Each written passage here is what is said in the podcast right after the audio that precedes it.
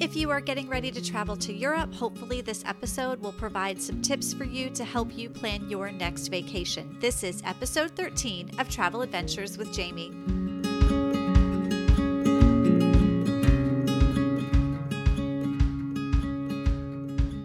Welcome back to Travel Adventures with Jaime. I am your host, Jaime Gomez, and today I wanted to discuss some of the things that I did to get ready when my family went to Europe last summer, and hopefully some of these tips will help you as well. When I first started planning the whole trip, one of the things that I started looking up was credit cards and making sure that my credit card would not charge a foreign transaction fee. We have a couple of different cards that we use, and one of them just happened to be one that didn't charge. I called to confirm that card was going to be fine to use. When I was on the phone with the credit card company, she did tell me that I should download the app just in case the card got stolen. I could quickly, you know, obviously shut down the card, but that my husband's could still work. So if we needed to, you know, cancel one or the other, the other card would still work. I went ahead and did that, got my credit card situation figured out. The next thing that I did um, in the early planning process was we had several tours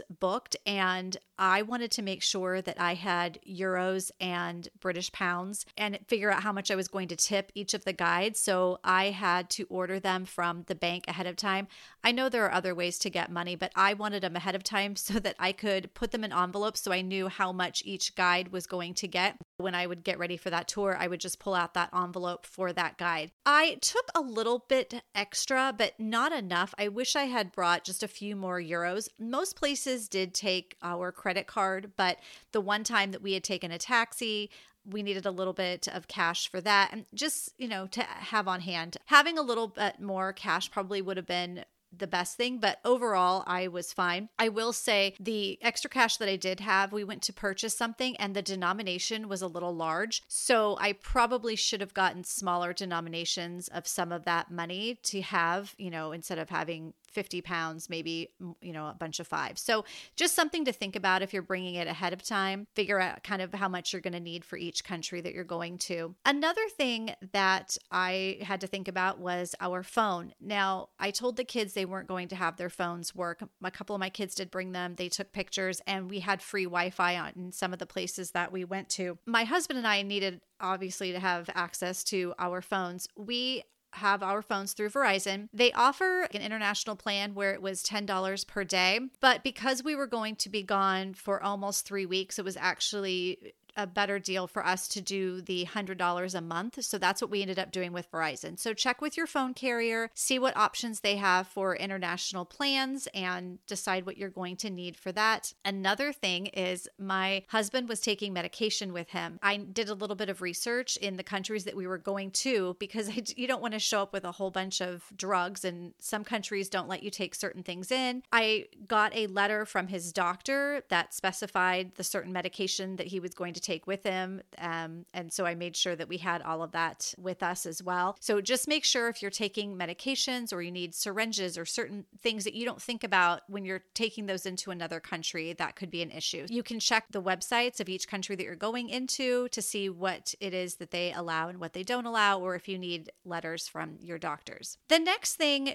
was in the planning process, I tried to think of certain apps that would help me. We purchased tickets through Trainline, so I wanted to make sure I had the Trainline app downloaded and the Eurostar app. And then because I have an iPhone, I was able to put um, all of those in your Apple Wallet. That was easy to get to. I also had an app for money exchange so I could put in the denomination of whatever country I was in and it would tell you how much it is in US dollars and you know vice versa. So that was something that I used more so when I was in the early planning process of booking this stuff online when it was in, you know, euros. I wanted to see how much that would be in US dollars. So I did use that quite a bit. I got a translation app that I didn't think worked fantastic um, but you know it was something that could help and then obviously having google maps now I don't know. My husband and I are going to have a big debate between how he thinks his Android is amazing and the rest of us have Apple products. Sometimes Google Maps on my phone would have an issue. We would walk out of a hotel and I would say, "Oh, we need to go left," and then the map is like spinning around, and then I'm thinking, "No, no, no, we need to go right," and then we'd start going that way, and then it would flip the little arrow and show us that we were going in the wrong direction. So at some point, he just took over with his Android, which did always work when it came to the map. Just making sure you have that that it works, and maybe more than one. Um,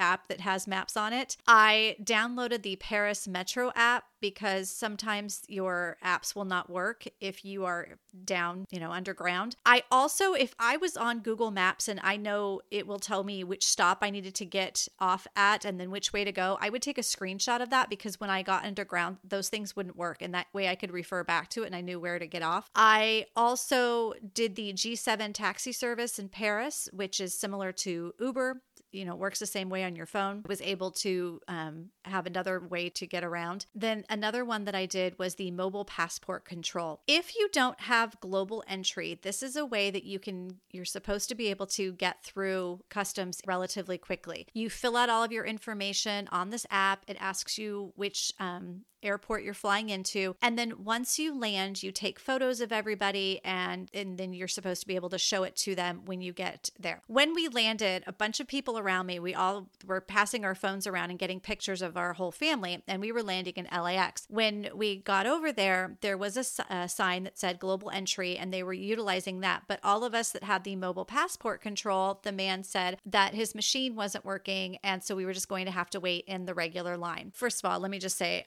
LAX is my least favorite airport. And I don't know if they just didn't feel like using it that day. I mean, we came in really late at night. It wasn't a huge line, but that's something to keep in mind. You know, they may not use it or utilize it at the airport at certain times. When my sister flew home, they landed in JFK, she was able to use it and she said it worked wonderfully and they got through the process much quicker. Again, it's called Mobile Passport Control. And I'm going to have all of the information in the show notes so you can refer back to it. But that's something that we used um, or tried to use that, you know, we may use again in the future. Then the Uber app. I made sure I had this on my phone. The only thing that I did wrong on this trip was that my Uber app is connected to my credit card that was not the credit card that I was using on the trip. It was connected to a credit card that does charge you a foreign transaction fee. When I got home, I saw all of these charges, and it wasn't much, you know, two or three dollars for each of the charges. But then I remembered that it was because that credit card was not the right one. So even if you think, okay, I'm, I'm going to bring this credit card with me, make sure that in your Apple wallet, whatever credit card is attached to that, or your Uber, that it is the same credit card that also does not charge foreign transaction fees so that you don't get home and see all of these charges on your credit card. All right. So those are some of the things that I used. When it came to packing, there were a few things that we had to think about. One thing I learned is that the UK plugs are not the same as the ones they use in the rest of Europe. I d- didn't realize that those were two different things until I started doing some research. Clearly, I didn't get out of the country much. I needed to have an adapter for the phone. My husband, again, he has an Android, so he ordered an EU travel adapter for the Android just on Amazon. It was like 20 bucks. It did not have plugs for the UK, but in the UK, they have you know, EU plug. So he was able to use it there. I ordered the Apple World Traveler adapter kit. It's about $30 and I just ordered it and it came in just a couple of days to my house. So that's what I brought with me and that has lots of adapters that you can use so I could use it for my computer, my phone, the kids' phone. We had enough for that. I also got the voltage converters and I ordered these on Amazon. These were about $35. I ordered a couple of them and basically they plug into the, you know, the UK plugs or the EU plug and then it provides you an outlet that you can have USB cords and plug in your US plug into that. That's supposed to convert it so that you don't blow up buildings. I also bought a flat iron and a hair dryer that was dual voltage so that when I was using that, it hopefully wouldn't get too hot. My main concern was not starting an electrical fire. And that worked fine actually. I had read horror stories about people bringing, you know, their very expensive Dyson things to do their hair and they would plug it in and then the thing would blow up or melt or whatever. So I bought stuff that wasn't very expensive and I just used that with a converter and I didn't have any issues at all. Another thing that we bought for everyone in our family are the large travel backpacks. And I'll put links in there and I will write in the description which ones I thought were better because my husband, son, and I, I really liked ours. The girls, theirs was not as as good as ours. I just didn't feel like it had as much room. But these were great. We could put a lot of things in there clothes, you could put your shoes in these little special compartments. So those were really great to have. And then compression packing cubes when we were packing up all of our stuff. I had purchased a crossbody bag through Travelon, and my husband got a sling bag through the same company. And these are anti theft bags. So every time the there's the zipper. At the end of the zipper there's a little clasp that you can kind of close better than if it was just zipped open and someone can come back and, and unzip it. So it, it gives you a an extra little step that somebody would have to do to get into your stuff. The bag that my husband had when we were in certain places he would flip it around and carry it in front of him. My bag is a crossbody and i could always put my hand on it. The straps on them also were made of a material that's a little bit harder for people to cut with a knife. We didn't run into any issues. I can't tell you how well the bags would do if somebody did come up to you with a knife and try and cut that off. But I did feel a little bit more secure that my stuff was at least zipped and latched. So those were great. They weren't heavy, they were very easy to use. And then our clothing. One of the things that I was most nervous about is packing. Packing for Europe. What are we supposed to bring? You know, you read all of these articles, they don't wear workout pants. They're a lot more dressy than we are here in the United States. I brought with me, I tried to pack very light. So I brought a couple pairs of pants and a handful of tops that were interchangeable and a couple pairs of shorts, one jean jacket that I could wear with anything, and then some sundresses. So I would just, you know, switch the little outfits around and, and wear, you know, different top with the same pair of pants. So that worked for me. Um, my kids, similar with the girls, we I had a jacket and then I made sure that they both brought a sweater and that they had clothes that would cover their knees. So when we went to certain cathedrals, you had to have your shoulders covered and they didn't want your knees exposed. So I had to make sure everybody, you know, had pants and uh, at least something to cover up your shoulders when we went into certain places. Not all of the cathedrals are as strict, but, um, you know, we wanted to be respectful. One of the, the places that we went, our tour guides handed out scarves for anyone that didn't um, bring something. So just something something to note if you are going into cathedrals. Just make sure that you look up if they have um, a certain you know dress code that they want you to wear. Then I was really concerned about walking. What kind of shoes I was going to wear. So I ended up buying just one pair of um, kind of like just a white shoe. So it's just solid white. It was semi comfortable. I will tell you when I do theme parks all day, I wear flip-flops. I don't I don't need to wear tennis shoes and I don't love wearing a shoe that's enclosed, but I did I brought one of those and then I went to a local shoe store that specializes in walking shoes. I said I need a shoe for walking and he said, "Are you going to Europe?" I said, "Yes, I am." He showed me some some ones that would work really well, and my husband then went and bought some a couple pairs of shoes in there as well. I specifically went to a store for walking shoes and the sandals were fine. I also brought brought my flip flops though because I still like to wear those. But I only brought those three pairs of shoes. And then for the plane, I brought I bought compression socks because I was very worried about my, you know, cankles. Eh, my my legs were to get swollen, but we actually were able to, you know, put our feet out and our legs and move around. So that was fine. I think if I was sitting in different seats, that probably would have been something I would have needed. Some face masks to keep your face hydrated. The flight from LAX to Amsterdam was a little over 10 hours. So that's a long time. So you definitely get dried out in the plane. So chapstick, a moisturizer for your face, um, headphones, things like that. And then we brought activities that the kids didn't really use on the plane, but they definitely did use them when we were on the train. When I was getting ready to go to Paris specifically, I was reading all kinds of things about, you know, pickpockets and these scams. So I was watching videos on the things that they did to get your attention and some of the scams that they would work in groups. We were only approached one time. There were some people that came up with us with some clipboards. That particular day, we happened to be with our guide who spoke French, so she quickly got them to move away. I didn't notice anything else. Um,